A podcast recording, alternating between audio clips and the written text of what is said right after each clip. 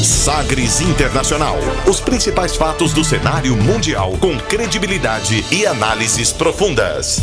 A contextualização histórica das últimas notícias com a apresentação de Rubens Salomão, comentários do professor de História Norberto Salomão e participação de especialistas. Um programa que vai além da notícia, com reflexões abalizadas sobre o panorama global. Sagres Internacional. Agora na Sagres.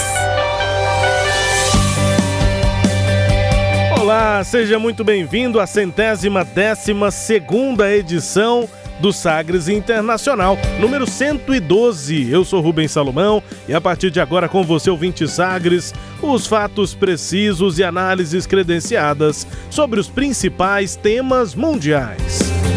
E você confere nesta edição o tema do dia: os desafios da gestão de Joe Biden no Oriente. A disputa política atrasa vacinação na Venezuela e Maduro oferece petróleo por vacunas.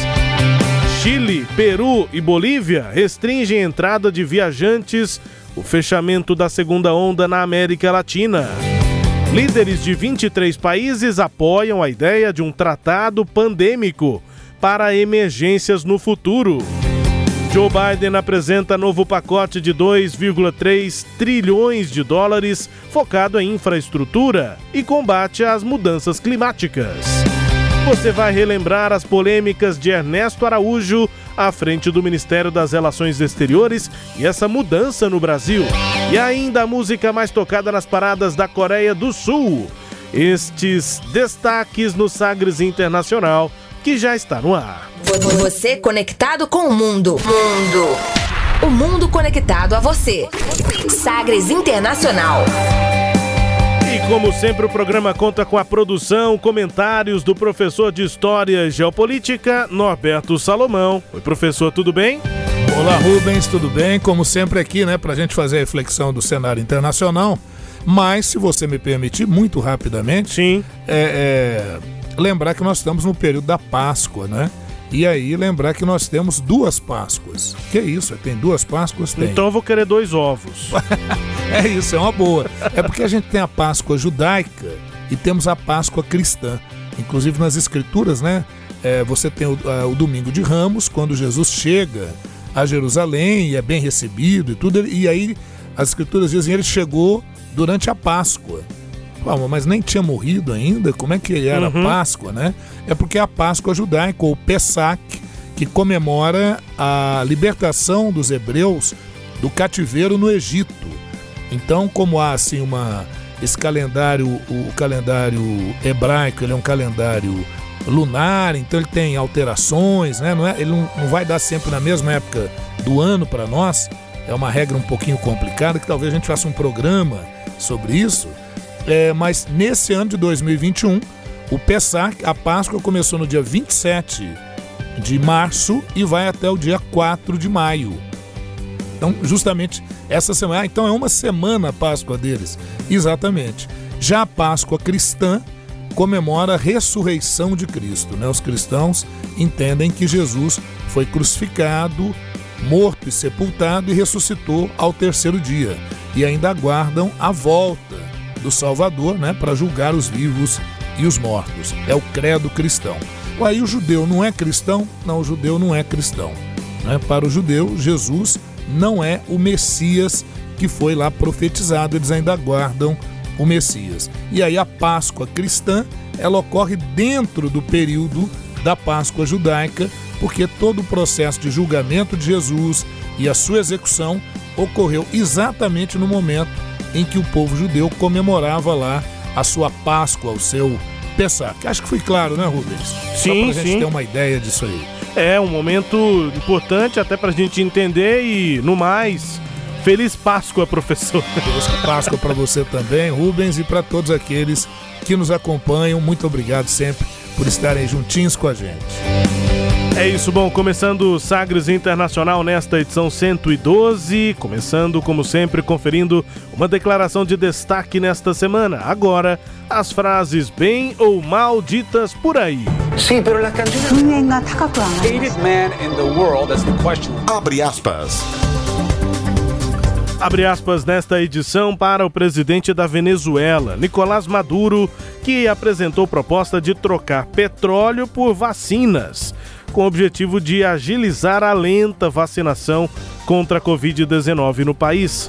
No destaque aqui na manchete do programa, eu disse vacunas, porque é assim que se diz vacinas em espanhol. Abre aspas para o presidente da Venezuela, Nicolás Maduro. Dedicar petróleo por vacunas. Venezuela tiene los barcos petroleros, tiene los clientes para que nos compren el petróleo y dedicaría una parte de su producción para garantizar todas las vacunas que necesita Venezuela. Petróleo por vacuna. Estamos listos y preparados. Petróleo por vacuna. Pero no le vamos a mendigar a nadie. Venezuela no se le arrodilla a nadie en este mundo. Tenemos dignidad y tenemos recursos. Dignidad y recursos tenemos. Facebook de manera totalitaria y de manera abusiva me censuró sin aviso y sin protesto. Estoy censurado por Facebook, sin aviso y sin protesto. Ellos se creen que están por encima de la constitución de los países. Oh, o que foi que ele disse? O que foi que ele disse? É o que foi que disse aí Nicolás Maduro, espanhol, né? Dá para entender bem, inclusive em momentos de discurso melhor do que em trechos de entrevistas que trazemos aqui em espanhol. O discurso um pouco É, mais, mais lento, pausado, né? pausado. Dá pra gente ter mais referência aqui, mesmo quem não fala ou não entenda espanhol, mas a gente traduz o que foi que disse Nicolás Maduro. Abre aspas. Trocar petróleo por vacinas. A Venezuela tem os navios petroleiros, tem os clientes que podem comprar nosso petróleo e dedicar uma parte de sua produção para termos todas as vacinas de que precisamos. Petróleo por vacinas. Estamos prontos e preparados. O petróleo por vacinas, mas não vamos deixar que nada nos atrapalhe, nada neste mundo. Teremos dignidade e teremos recursos. Dignidade e recursos. Porque o Facebook, de maneira totalitária, abusiva, me censurou sem aviso e sem questionamento. Eles acham que estão acima da Constituição dos países. Fecha aspas.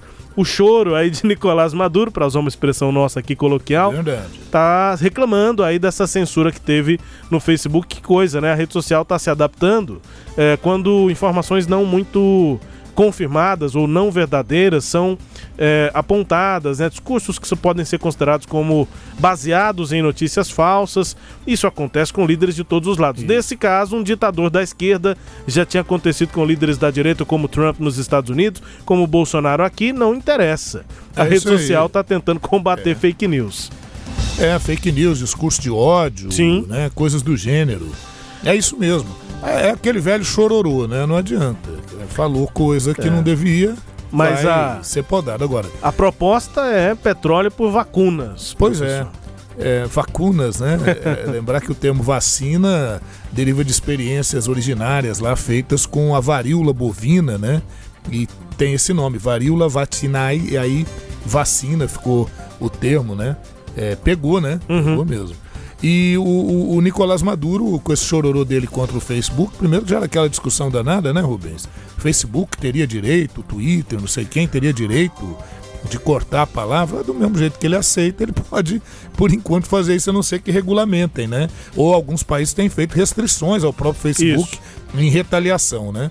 Agora, essa questão do petróleo por vacina é porque a Venezuela vem já há muito tempo sofrendo um processo de embargo econômico dos Estados Unidos. Então, os Estados Unidos, para derrubar o regime do Nicolás Maduro, vem asfixiando a economia venezuelana.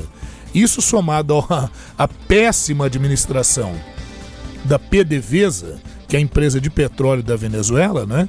Que nós já fizemos até um, um- um dos programas falando sobre isso, né? Atos de corrupção, o, o- o material, né? O equipamento já bem obsoleto, é, muitos, muitos é, equipamentos que foram comprados é, já envelhecidos, né? Não compraram o equipamento de primeira mão para economizar, na verdade, para fazer um caixinha 2 ali, né? Então tudo isso acabou minando a produção de petróleo é, na Venezuela. Apesar de que recentemente a Venezuela vem recuperando gradativamente a sua produção. É uma recuperação tímida, né? Para você ter uma ideia, é, no começo desse ano, é, produziu 521 mil barris diários né, em fevereiro agora desse ano, o que é bem pouco perto do que já foi produzido, que era de 3 milhões de barris por dia. Isso em 2013, quando o Nicolás Maduro chegou ao poder. Então vem reagindo lentamente a Venezuela, mas vem reagindo na sua produção de petróleo. Agora a questão é essa, né? Ele para tentar quebrar esse bloqueio econômico está usando aí o argumento da necessidade de vacinação, que é uma questão humanitária, e lembra um pouco uma política que a ONU adotou é, em 1991, depois daquela primeira guerra do Golfo, né, quando houve aquela guerra para expulsar as tropas do Iraque, do Kuwait, e o Iraque sofreu um bloqueio, um embargo muito forte. Mas aí a ONU permitiu a famosa política do oil for food, né, o óleo por comida. E aqui agora está sendo o óleo por vacina, o petróleo por vacina. Vamos ver se esse pedido, se esse clamor do Nicolás Maduro será atendido aí. Vamos ver o que, que acontece aí no desenrolar da coisa. É. Outra questão é que eles foram atrás da, da, da, Eles querem, inclusive, vacinas da AstraZeneca, mas o problema é que a própria, digamos, Anvisa lá da Venezuela não aprovou essa vacina, porque teme os efeitos colaterais da vacina. Então, na verdade, há toda uma burocracia muito grande envolvendo aí a vacinação na Venezuela, fora o próprio isolamento que o país tem vivido, é, que eu acho que em parte é, é, é culpa do próprio Maduro, que nunca quis flexibilizar o seu governo e realmente implementou uma ditadura no país. Mas do outro lado, é, essa questão de justificar é, o embargo econômico à Venezuela, porque não é um regime democrático, é uma hipocrisia muito grande, porque o mesmo não é feito com essa intensidade com a China ou com outros países que têm maior força política e econômica. Então, realmente é uma coisa que tem dois pesos, até mais, dois, três pesos e três medidas é, e por aí afora. Depende da situação, é. o critério muda.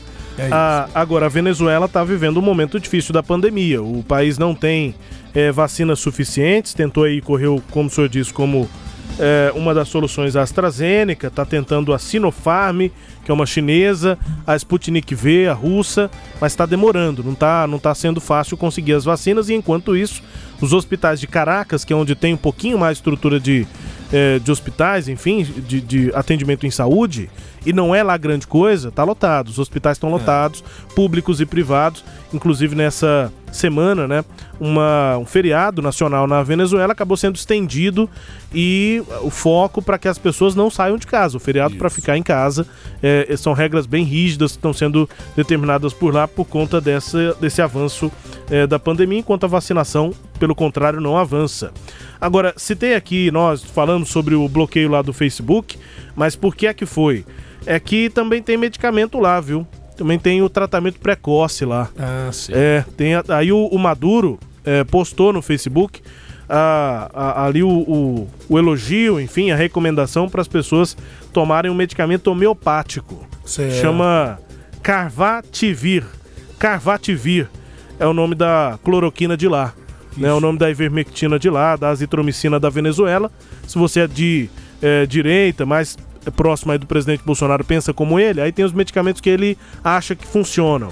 Lá na Venezuela, quem quiser, quem for de esquerda, também pode, que, quem quiser pode tentar um tratamento que não tem nenhuma eficácia comprovada, pelo contrário, tem a ineficácia comprovada também o o Carvativir tem ineficácia comprovada, é homeopático e mais, pode ter consequências potencialmente perigosas para a saúde das pessoas. Lá o Maduro chama de gotas milagrosas, hum. que é o, o medicamento lá. Por isso o Facebook bloqueou o Maduro e aí ele diz que está sendo censurado. Pois é. E eu tô com medo da gente falar isso aqui no programa e o pessoal começar a ir atrás, né? Pois é.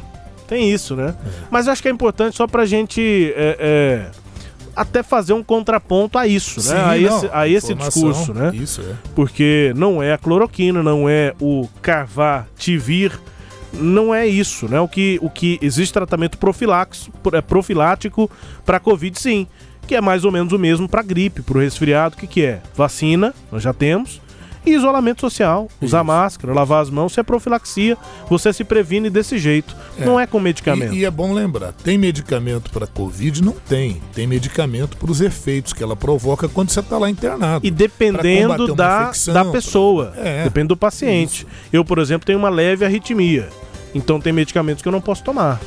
Né, os anticoagulantes, enfim, os, medica- os, os- os profissionais lá, se, eu- se fosse o caso de eu ficar internado ou uma outra pessoa que tem, por exemplo, problema cardíaco, tem medicamentos que ela não vai tomar. E aí Pois ela é. tem que ter, ter, além do monitoramento pulmonar, respiratório, é, circulatório, também um, um monitoramento cardíaco para saber como o tratamento contra um problema que é a Covid pode at- atrapalhar em outro.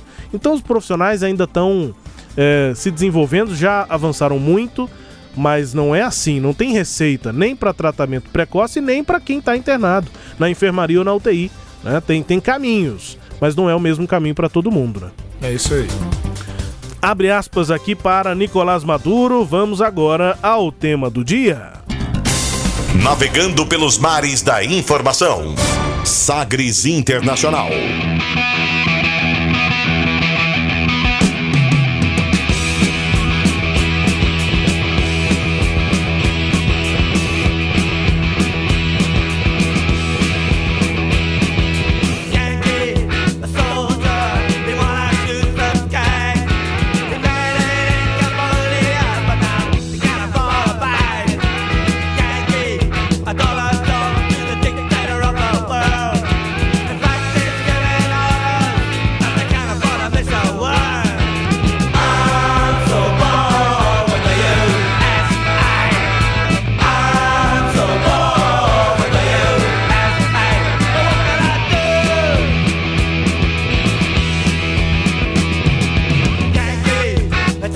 Começando o tema do dia, ouvindo The Clash, banda britânica aí, e as músicas vão ser aí é, sobre o imperialismo norte-americano, professor. Nosso tema é, fala sobre esse momento aí da gestão de Joe Biden, depois do que foi a gestão de Donald Trump, qual é o desafio do Biden, principalmente nesse posicionamento internacional dos Estados Unidos é, no Oriente. Nessa semana a gente teve a confirmação de um acordo importante entre China e Irã.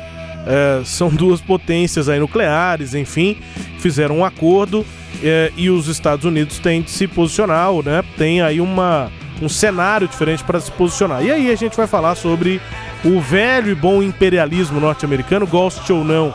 Ele tá aí há muito tempo e é basicamente isso que diz a música do The Clash, começando o nosso programa, o nosso tema. I'm so bored with the United States of America. Estou tão entediado, tô, tô de saco cheio com os Estados Unidos. E aí os primeiros versos aqui, professor, basicamente, é, soldado Yankee, ele quer é, se drogar, é, algo que ele conheceu no Camboja, é, mas ele não pode pagar. É, e aí fala do- dos dólares e no refrão eu estou tão entediado, né?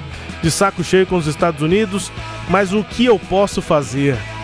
Basicamente é isso, professor. Pois é, ele vai ficar mais entediado ainda. A música é de quando, Rubens, essa aí? Ah, vou, vou, vou pegar o ano e já eu falo, tá? É, tá bom. É, não, é, é, veja, é, a questão, você disse do imperialismo norte-americano e talvez um pouco até mais, né? 77. 1970, você vê, já faz um tempo disso aí, né? É na verdade aquela ressaca da guerra do Isso. Vietnã.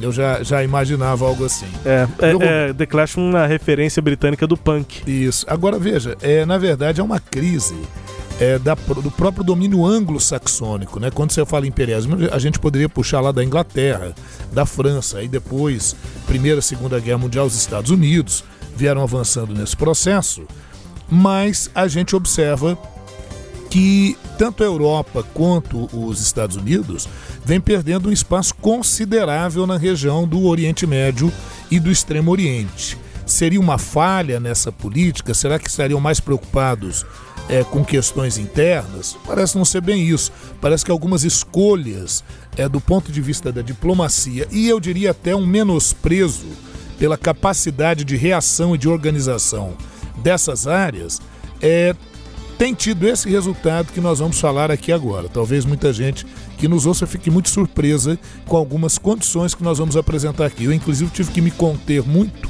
porque o assunto ele vai tendo tentáculos, ele vai tendo, né, ele, vai, ele vai avançando mas você, vocês vão é, é, tendo essa paciência conosco aqui para a gente tentar entender esse cenário que é bastante complexo e que já afirmo. A gente está começando um assunto aqui que ele não vai se esgotar só nesse programa, porque à medida que os eventos forem acontecendo, a gente vai avançando. Pois é, 25 anos, né, o acordo assinado entre Irã e China, Irã, antiga Pérsia, país do Oriente Médio, maioria xiita, Irã que teve uma mudança é, radical, eu diria que os Estados Unidos já começa a perder a mão ali em 1979, quando o Ayatollah Khomeini lidera um movimento que derruba o- a família Parlev, que estava no poder há décadas e que era aliada do Ocidente. Então cai o muçulmano, o Mohammed Reza Parlev, o Shah do Irã, e o Irã se torna uma república islâmica xiita. Já era islâmico, mas sunita, uma república islâmica xiita. E a China, né, eles assinaram eh, no dia 27 de, de março, né, um acordo de 25 anos de colaboração. Esse acordo já tinha sido iniciado, né, as, as tratativas em 2016 e agora ele se consolidou. O Pacto de Cooperação Estratégica de 25 anos, como chamou a televisão estatal iraniana, e que os detalhes ficaram assim meio secretos, né? Os detalhes do acordo não foram plenamente publicados. A verdade é que se reuniram lá o ministro iraniano das Relações Exteriores, o Mohammad Javad Zarif, e o colega chinês lá, o Wang Yi, isso lá em Teherã. Né? E de acordo com a agência oficial a IRNA, os últimos detalhes do acordo foram finalizados realmente aí no dia 27, nesse encontro, é, que foi validado pelo o- o Ayatollah Khamenei, o Ali Khamenei, né? Ayatollah é o título lá no Irã da liderança religiosa, né? E o, o que é bastante interessante nisso, viu, Rubens, é que é, o Ayatollah Khamenei ele está é, definitivamente abandonando aquela, aquele princípio da Revolução Iraniana de 1979, que afirmava o slogan nem leste nem oeste, e sim República Islâmica. Quer dizer que não buscaria se aliar a nenhum desses pontos, mas isso só foi isolando o Irã. O Irã tem sentido esse isolamento, quer dizer, um isolamento eh, de um princípio local próprio, isolamento também pelos próprios embargos econômicos que foram sendo estabelecidos pelos Estados Unidos, destacadamente na era Trump, quando isso se acentuou. né? A China, só para você ter uma ideia, é o maior parceiro comercial do Irã e era uma das principais compradoras do petróleo iraniano antes da volta das sanções americanas contra o setor de energia a partir de 2018, quando o Donald Trump, todos se lembram aqui, rompeu unilateralmente com aquele pacto nuclear que tinha sido feito com o Irã. Isso gerou sem dúvida nenhuma um problema muito sério, né? O início do projeto aconteceu durante a visita do presidente Xi Jinping a Teherã em janeiro de 2016. Na ocasião, ele se reuniu com o colega iraniano Hassan Rouhani e eles decidiram fortalecer os laços entre os dois países.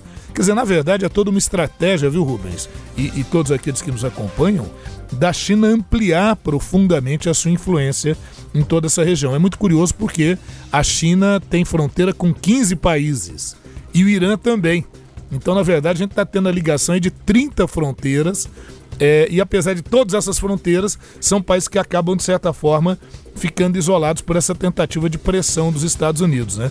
Para a China, a assinatura desse acordo é a parte de um amplo projeto né, de infraestruturas que é, a China, né, esse gigantão asiático aí, é, iniciou em mais de 130 países. Eu já falei aqui em outros programas, a China tem se aproximado de países do Oriente Médio e também da África, da África principalmente para a produção agrícola e países do Oriente Médio em função da questão do petróleo, das questões portuárias, né? E das, das questões estratégicas. Se você pega o Oriente Médio é, no mapa mundi, você vê como é que é uma região extremamente geoestratégica para o caso de uma de uma possível guerra, né? Ou mesmo, não precisa da guerra, só o rastro de onça, como a gente diz aqui, já é bastante Sim. importante. E aí, Rubens, você quer falar alguma coisa? Quer,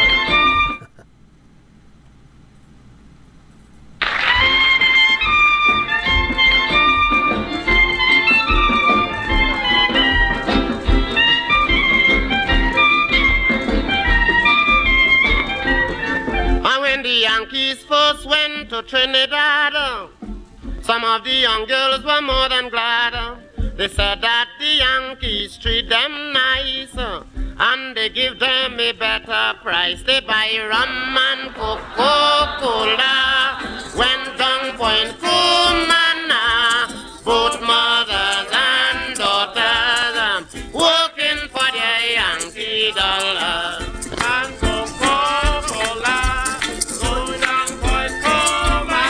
Música de 1943, professor. E aí, cada música aqui vai ser uma história dessa presença dos Estados Unidos pelo mundo. É, esse artista, esse cantor, ele não é exatamente identificado. Ele é um artista que criou um pseudônimo para essa música. E aí, o pseudônimo é o Lord Invader. Ou o Senhor Invasor, né? Seria o nome dele que ele criou. O nome da música é Rum e Coca-Cola, de 43. Durante a Segunda Guerra Mundial, cerca de 20 mil soldados ficaram lotados lá em Trinidad, soldados norte-americanos, para evitar uma possível invasão. Então ficavam por ali. É, infeliz com a situação, esse músico local usou esse pseudônimo e criticou a invasão comercial americana é, com essa música intitulada Rum e Coca-Cola. A música é uma, é, uma crítica à prostituição informal que acabou sendo é, gerada ali em volta das tropas, né? É, e Rum e Coca-Cola está falando também sobre essa mistura aí das duas é, culturas, porque a Coca-Cola era a bebida preferida lá dos soldados durante esse período. 1943, a música é aí, Trinidad virando uma base norte-americana, tendo pleno impactos aí. Em pleno contexto da Segunda Guerra Mundial, né? Isso mesmo. Beleza. E aí, professor? Olha aí, ó. Ô Rubens, sabe o que acontece? É, quando o Trump, né? Alguns vão falar o erro do Trump. Quando o Trump resolveu bater muito duro ali no Irã, né, toda aquela política, né, a diplomacia do Trump, que vai ser algo a ser estudado pelos próximos 100 anos aí, no mínimo, né, porque é, representou uma mudança significativa de tudo aquilo que os Estados Unidos faziam em termos diplomáticos, né, o estilo da diplomacia, né. Isso acabou levando a, o Irã e a China a se aproximarem ainda mais. E o, a- a- o pior é que essa postura do Trump, é, por outro lado, não teve, la- pelo lado das potências europeias, uma reação mais proativa. Então eles ficaram ali meio parados, né? A Europa ficou meio parada. Ela não deu uma resposta à China, não conseguiu articular um acordo, não conseguiu viabilizar qualquer forma de amenizar essa tensão. Então a China e, o Irã se aproximam, porque o Irã ele vem muito, digamos assim, traumatizado em relação aos países ocidentais, né? Uma desconfiança total em relação aos países ocidentais. Isso acabou jogando o Irã no colo da China. Ah, é, pra quê, né? Pra que melhor, né? A China se agrada muito disso, porque o Irã está numa posição bem estratégica, né?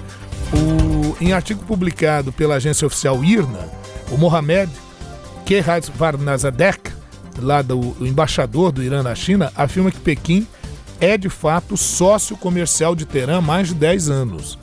E, mas ele constata né, que a imposição das severas sanções por Washington e as restrições provocadas pelo coronavírus reduziram consideravelmente o comércio entre os dois países.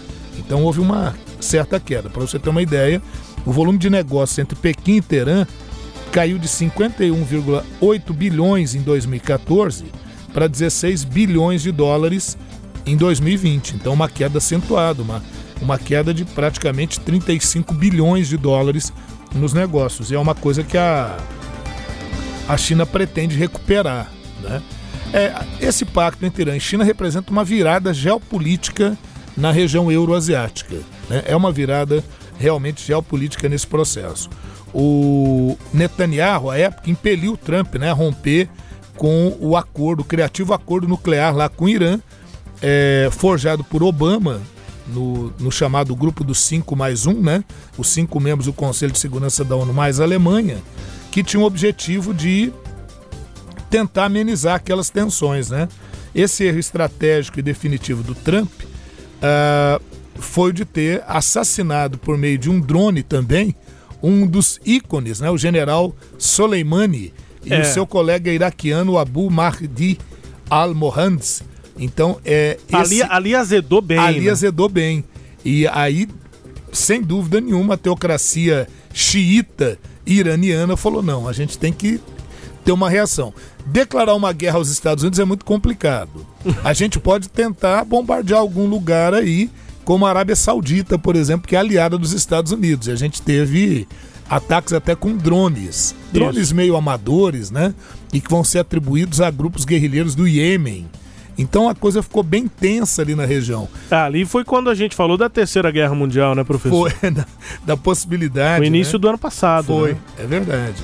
Agora, essa aproximação do Irã em relação à a, a, Rússia, porque é uma aproximação do Irã com a Rússia também, e com a China, é, expõe a desastrosa diplomacia dos Estados Unidos e eu diria até da Europa é, nos últimos anos em relação à região euroasiática, né? Na verdade, parece que menosprezam, né? eles não veem assim, parece que não tinham visto uma capacidade de reação. Então ficava aquela coisa de combater a Huawei, né? Ah, esse negócio de 5G vai ser uma, uma questão espiã, quando na verdade eles ficam tentando isolar aquela área do mundo. Fora as teorias de conspiração que tem muitos admiradores aí dizendo que a China quer dominar o mundo. A China não quer dominar o mundo. A China hoje ela já domina grande parte do mundo, né?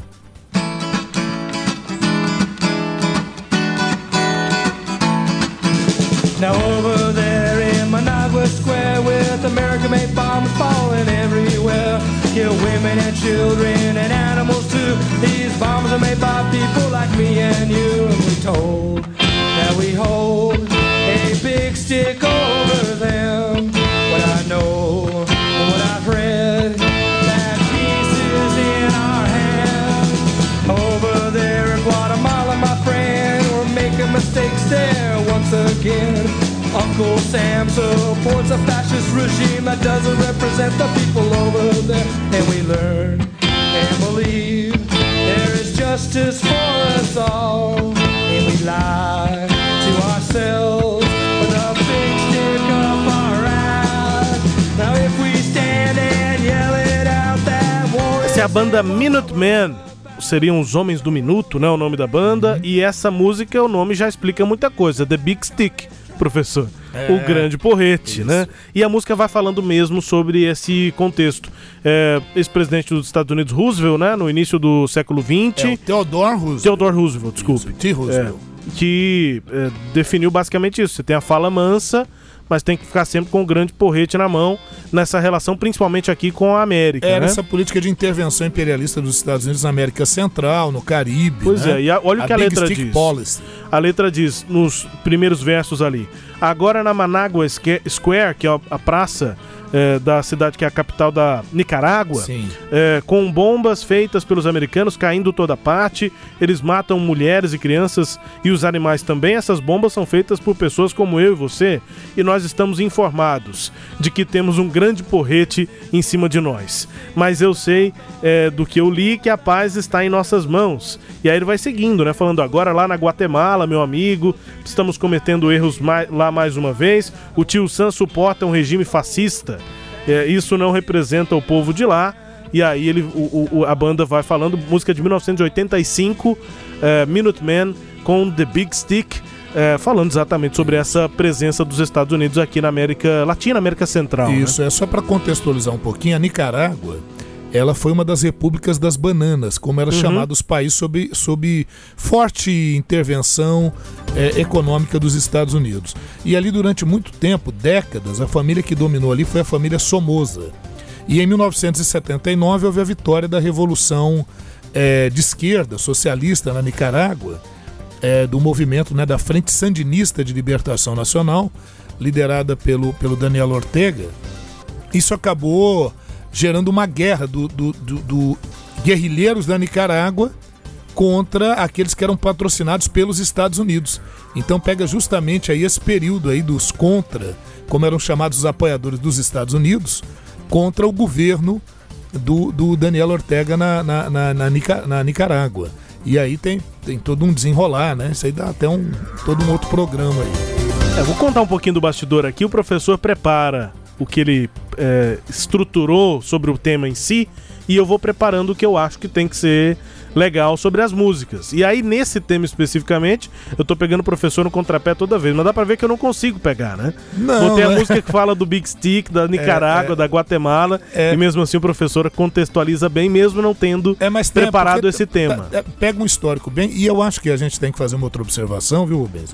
Que a- a- o objetivo nosso aqui não é demonizar os Estados Unidos, apesar Não. das músicas fazerem Isso. crítica aos Estados Unidos, o que a gente quer demonstrar é que esse poderio norte-americano, que é natural, quem pode mais chora menos, né? A velha expressão. Exato. Na política internacional, se o Brasil tiver poder para dominar outros países, a esfera internacional, ele vai fazê-lo, como a China faz, como a, a Rússia do Putin é, faz, enfim. Isso é um, um aspecto, é, é, é, eu diria, natural dentro da geopolítica.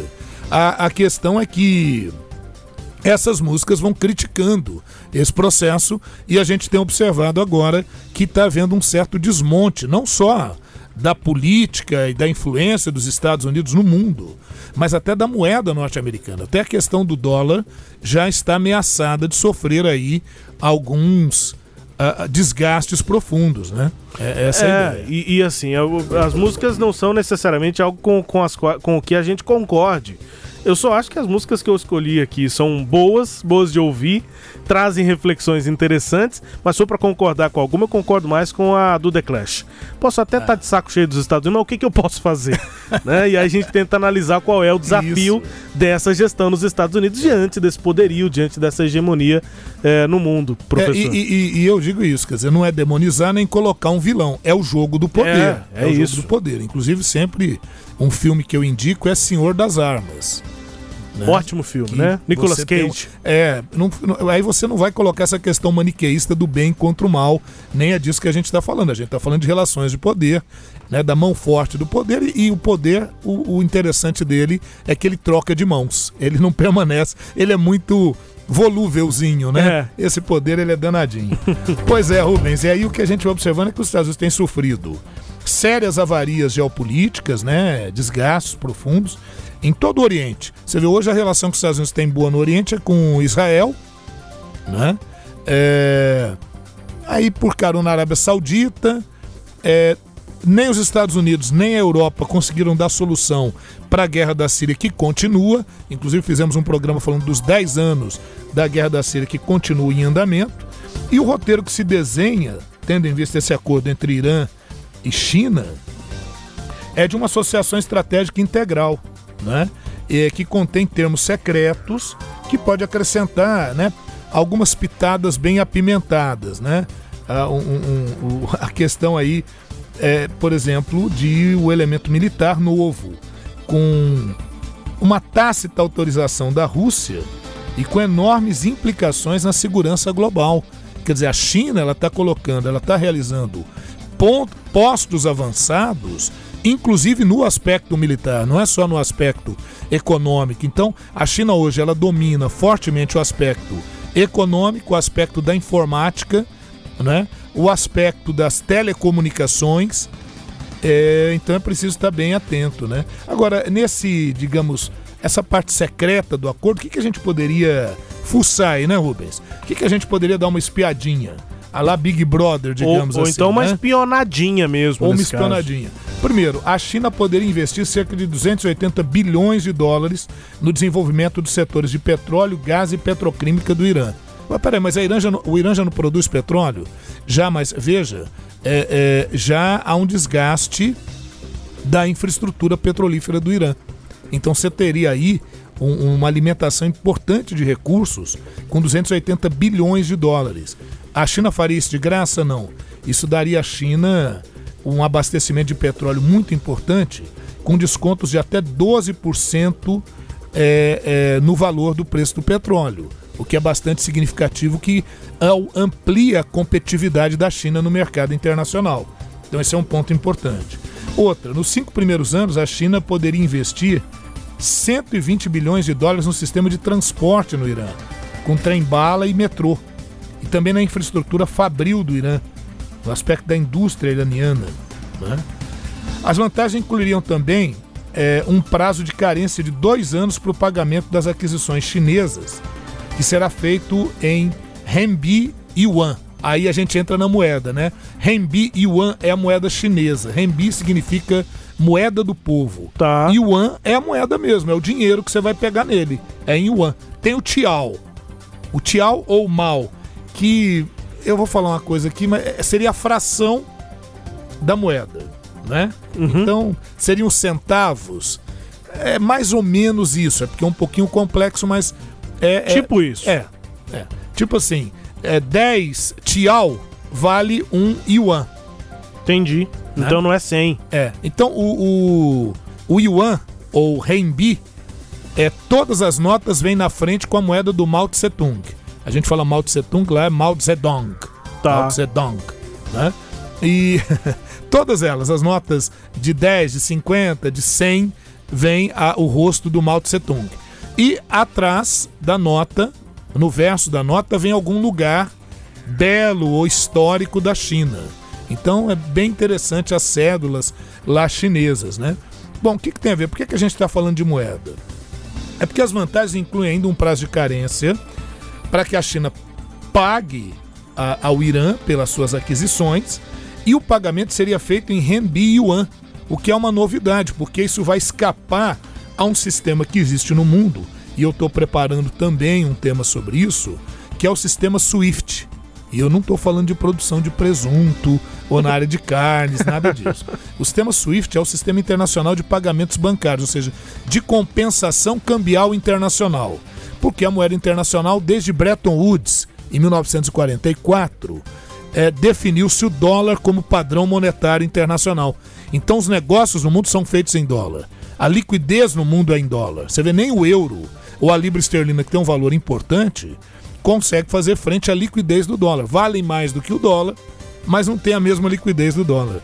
Rapaz, não é que a China está querendo substituir essa liquidez do dólar com esses acordos com o Extremo Oriente, com o Oriente Médio? Então, o yuan se tornar essa moeda e você pegar por outros caminhos a compensação cambial criando um sistema cambial próprio, quebrando com o sistema SWIFT, que é a base do poderio monetário estadunidense. Então, olha a ameaça que isso representa para o poder dos Estados Unidos hoje. Historicamente, os, os, os iranianos são lendários mercadores e óbvio que eles vão encontrando saídas aí para trocar as divisas chinesas com o Catar, com Istambul, na Turquia, apesar da Turquia ser aliada dos Estados Unidos, né? E acumular moedas fortes. Enquanto isso, o renbi yuan se fortalece e se internacionaliza.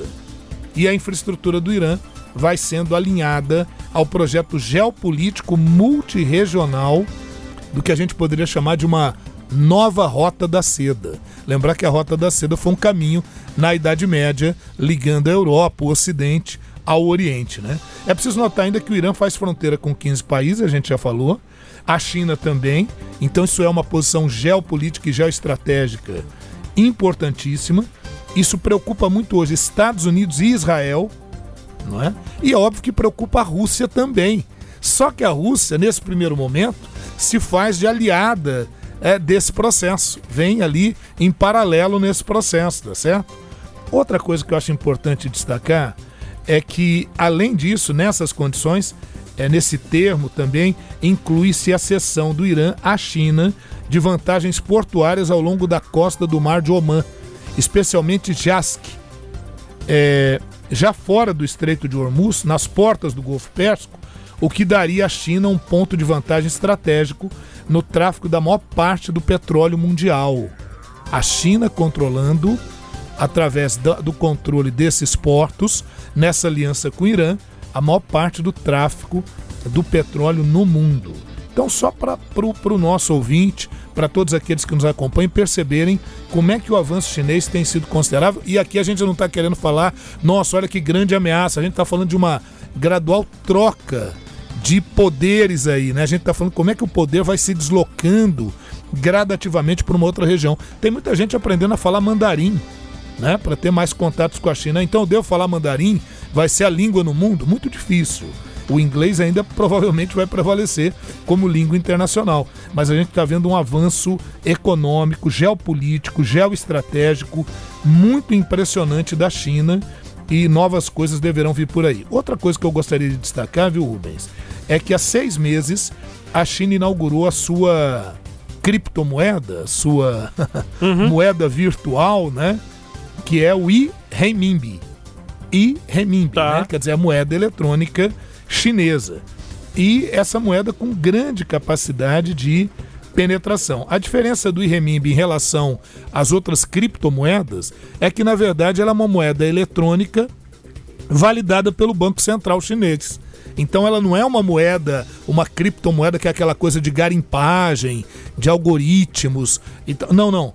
Ela é uma criptomoeda porque ela é emissão eletrônica de uma moeda. Então, há, há seis meses a China, que é a maior potência comercial do mundo hoje, ela testa no mercado doméstico, primeiramente internamente, o i-renminbi, ou IRMB, é nome da moeda chinesa lá. O que que significa, Rubens? Que essa moeda eletrônica pode começar a atrair investidores mais do que os bitcoins. Que apesar de ser uma boa criptomoeda, fique em aberto quem é o garante do bitcoins. Aqui não. Aqui você tem uma criptomoeda que tem o garante que é o Banco Central Chinês de uma das maiores potências comerciais do mundo. É isso. Eu tenho ainda um último tempo? Não, então é nesse que eu vou falar. Você vai dizer, Norberto, o professor, eu tô vendo um negócio de outro mundo aqui. E não é que é de outro mundo mesmo?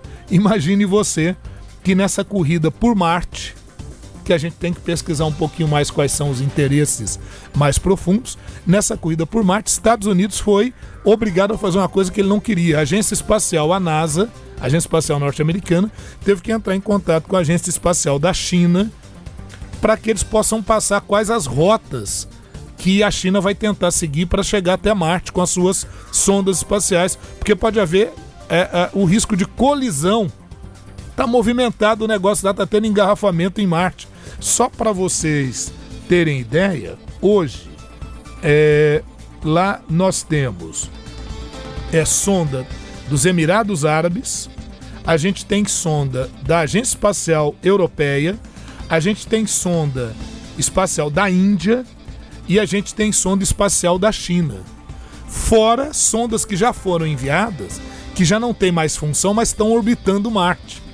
Então você já tem um tráfico em Marte de sondas espaciais. Já tem lá, inclusive, lixo espacial em Marte. Então, antes da gente saber se já teve vida em Marte ou se já tem algum tipo de vida, mesmo que microbiológica, em Marte, a gente já está com um problema de tráfico ali, o que tem obrigado a uma comunicação mais efetiva entre a Agência Espacial Norte-Americana e a Agência Espacial Chinesa. É, a, a pergunta agora é, nem é se houve vida ou se tem vida em Marte, é se poderá ter, né? Que é a nossa. Exatamente. Pode É. colonizar Marte em algum momento. É. O pessoal tá pensando nisso e aí vira território. É isso aí.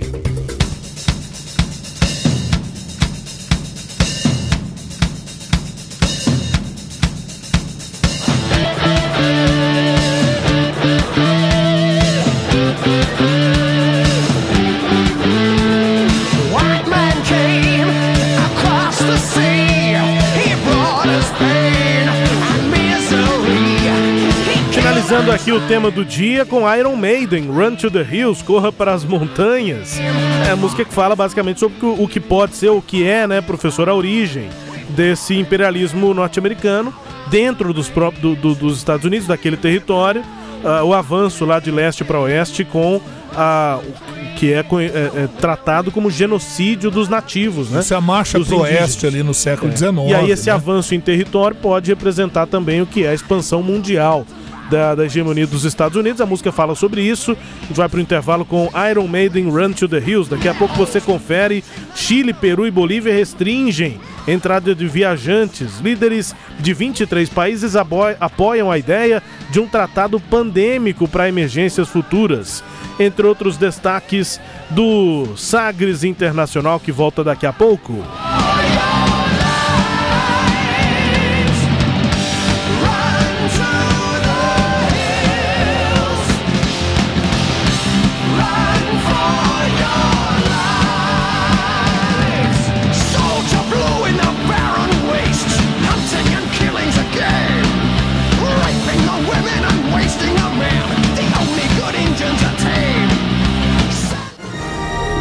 A Sagres. Em tom maior. Vamos à escalação da Sagres para o combate à Covid. Na defesa, máscara sempre protegendo o gol. No meio-campo, álcool e gel montando as jogadas. A dupla de lateral, água e sabão para auxiliar na lavagem das mãos. No ataque, a vacina. Será uma grande partida. E se você já está na idade permitida, é só procurar o posto mais próximo e entrar neste jogo. O Sistema Sagres apoia a vacinação. A Sagres tem orgulho em dizer que agora faz parte do Pacto Global de Mídia. Uma aliança de empresas de notícias e entretenimento convocadas pela ONU para incluir em sua programação conteúdos que divulguem, promovam e fortaleçam iniciativas inovadoras para o desenvolvimento do ser humano, da economia e do meio ambiente. Somos a primeira rede do Centro-Oeste e a segunda do país a integrar essa importante lista. Sistema Sagres. Conte com a gente no combate à desinformação. Entretenimento, Jornalismo. prestação de serviços, Rádio Sagres. em tom maior. Estamos de volta, Sagres Internacional número 112. Comigo, Rubens Salomão, com o professor Norberto Salomão, a partir de agora, para girar as informações pelo mundo. Velas ao mar.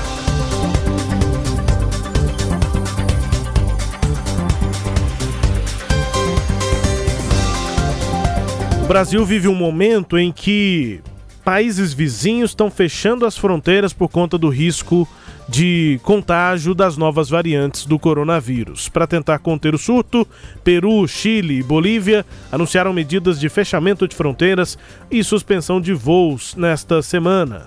Os países enfrentam altas no número de contágios, cada um adotou medidas específicas. O Chile fechou todas as fronteiras, a Bolívia proibiu a entrada de pessoas do Brasil, o Peru suspendeu voos do Brasil, do Reino Unido e da África do Sul. E há uma discussão mundial, além aqui da América Latina, além dessa preocupação que o Brasil representa para os países vizinhos, né? Não que haja uma situação tão melhor, mas é uma situação menos grave do que aqui no Brasil, por conta dos números tão altos. Mas no mundo, líderes de 23 países e também a Organização Mundial da Saúde apoiaram nesta semana a ideia de criar um tratado internacional que ajudaria com emergências de saúde futuras para evitar alguns dos problemas verificados aí durante essa pandemia. Problemas não faltaram e provavelmente haver um acordo internacional ajuda para uma emergência no futuro, professor. É verdade. Eu, o Brasil precisa tomar medidas mais efetivas, né? É, parar de bater cabeça. E, por outro lado, essa tentativa de reunir líderes, né, Rubens, já, já aponta para a possibilidade de novas pandemias, é claro. Eu só fico um pouco cético em relação a esses acordos, porque o que a gente. Curiosamente, eu pensei que esse vírus e a pandemia pudesse gerar uma maior consciência de trabalharmos em conjunto. E a gente está vendo que as disputas continuam e muitos estão querendo se aproveitar disso para se projetar como potências mais poderosas. Isso é que é um pouco desanimador. No tema, nós falamos sobre os Estados Unidos e os desafios no Oriente, falamos bastante sobre a China. E a China aprovou nesta semana uma reforma drástica no sistema eleitoral de Hong Kong. Reduz o número de parlamentares eleitos diretamente. Na prática, impede a oposição de ter maioria no legislativo no território semi-autônomo. Já foi tema aqui, em vários momentos Isso. abordamos. Hong Kong agora com mais esse peso aí da mão chinesa. A oposição não consegue ter maioria, nem se tiver esse apoio, É. não, é, não há um limite para que a oposição chegasse à Asfixiou, maioria. né? É. Asfixiou a possibilidade de oposição em Hong Kong. E aí a China vai ser criticada por dois pontos fundamentais: a falta de liberdade em Hong Kong, não obedecendo ao acordo que deveria até dois, ir até 2047, de um Estado semi-autônomo. Cadê o semi-autônomo agora? Acabou. E a perse- perseguição aos muçulmanos eh, na China, os, os uigures. Presidente dos Estados Unidos, Joe Biden, apresentou nesta semana um novo pacote de estímulos à economia do país. 2 trilhões e 300 bilhões de dólares. O foco é no investimento em infraestrutura. A proposta tem como objetivo colocar o setor corporativo dos Estados Unidos como financiador de projetos que coloquem milhões de norte-americanos para trabalhar. Em obras, bem como no combate à mudança climática e na promoção de serviços sociais. Claro que há o foco aqui na própria infraestrutura do país e também na- no combate a mudanças climáticas, mas obviamente, né, professor, combate aqui também a- aos efeitos econômicos dessa pandemia, principalmente a geração de empregos. É isso, quando você mexe com infraestrutura, você gera emprego. E você mata dois coelhos com uma paulada só, né? Essa é uma, é uma lógica é, econômica, e uma estratégia muito boa. Agora, os Estados Unidos têm lenha para queimar, né? Por enquanto tem lenha para queimar e está apostando muito mais no seu fortalecimento interno, primeiramente, para talvez depois tentar retomar a, a- a sua política internacional de uma forma mais efetiva. Não que tenha abandonado a política internacional, mas como a gente está vendo, a diplomacia norte-americana, ou estadunidense, seria melhor o termo, um tanto quanto encolhida, né? É uma cajadada só, né? Eu gosto de dizer que é matar dois coelhos com uma caixa d'água só. Ela caindo ali. Mas vamos deixar os coelhos quietinhos, Vamos lá. tadinhos. É Páscoa, né? Tadinhos dos coelhos.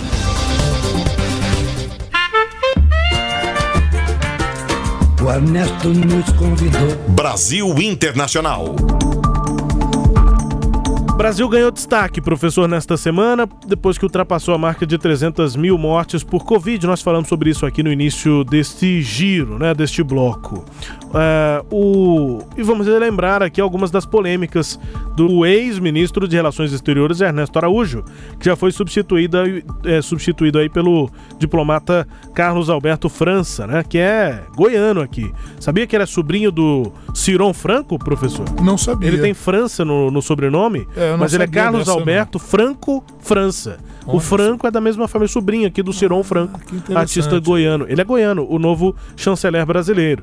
É, e aí, o antigo Ernesto Araújo, em algumas das polêmicas, ele sempre criticou o globalismo, é, disse que fascismo e nazismo são fenômenos de esquerda, é, Covid-19 e a China, né, essa acusação à OMS, enfim, à China.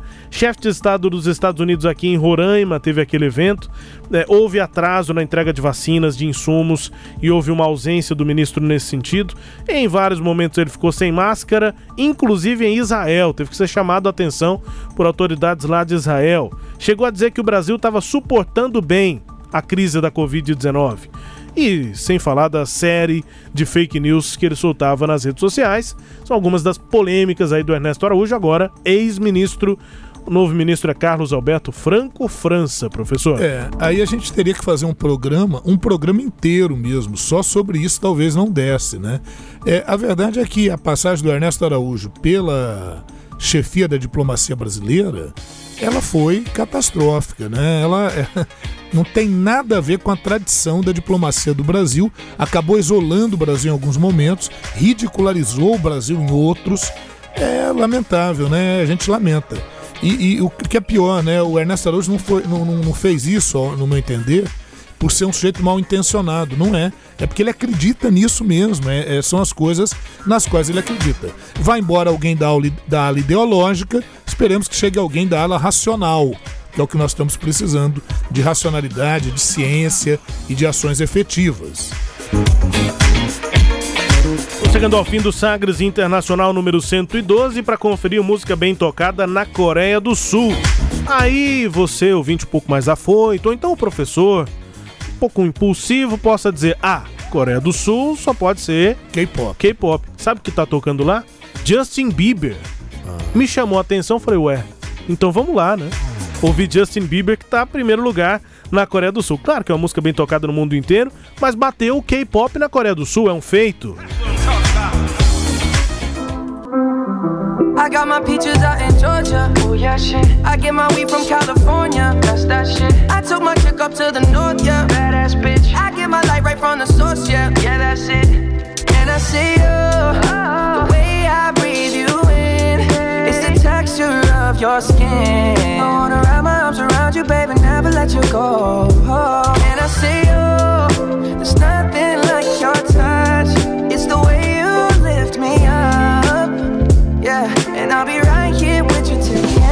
Teachers out in Georgia. Oh yeah, shit. I get my weed from California. That's that shit. I took my chick up to the north, yeah. Badass bitch. I get my light right from the source, yeah. Yeah, that's it.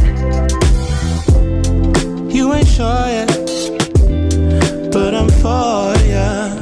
All I could want, all I could wish for. Nights alone that we miss more, and days we save as souvenirs.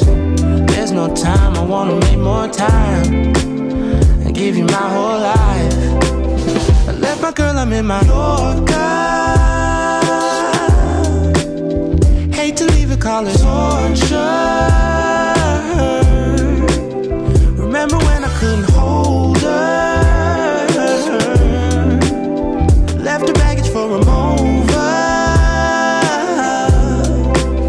I got my peaches out in Georgia. Beaches, tá no refrão aí, portanto, com o Justin Bieber. Musiquinha agradável, né? É um boa. estilo que não é aquele hip hop, assim. É, é meio low-fi, né? Tá tão na moda aí o low-fi, é, que é o hip hop mais lento, com a batida mais tranquila. Música pra relaxar, enfim, tá. Tem muita gente ouvindo isso aí da pessoal mais jovens aí. Eu ia falar os todinhos, mas aí É, não. poderia ser meio É. preconceituoso. Sem dúvida. Mas na internet são os todinhos. O pessoal mais jovem tá gostando desse estilo mais lento do hip hop. E o Justin Bieber, então, com a participação do Given e do Daniel Caesar. Música Peaches, bem tocada na Coreia do Sul, batendo o K-pop. Vambora, professor? Vamos nessa, Rubens. Muito obrigado a todos, obrigado aos temas sagres de comunicação, é, a todos aqueles aqui do sistema que colaboram para que a gente possa tocar esse nosso projeto à frente. Ok? Boa Páscoa. Cadê meu ovo de Páscoa? Tá chegando aí. Tá, né? Tá nada. Não tô vendo nada daqui. Tchau, professor. Um abraço. Até mais, tchau, tchau. Feliz Páscoa, pessoal. Até a próxima edição. Grande abraço. Fique bem. I took my chick up to the north, yeah. Badass bitch. I get my light right from the source, yeah. Yeah, that's it.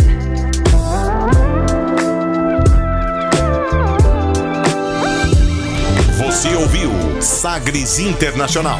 Os principais fatos do cenário mundial com credibilidade e análises profundas.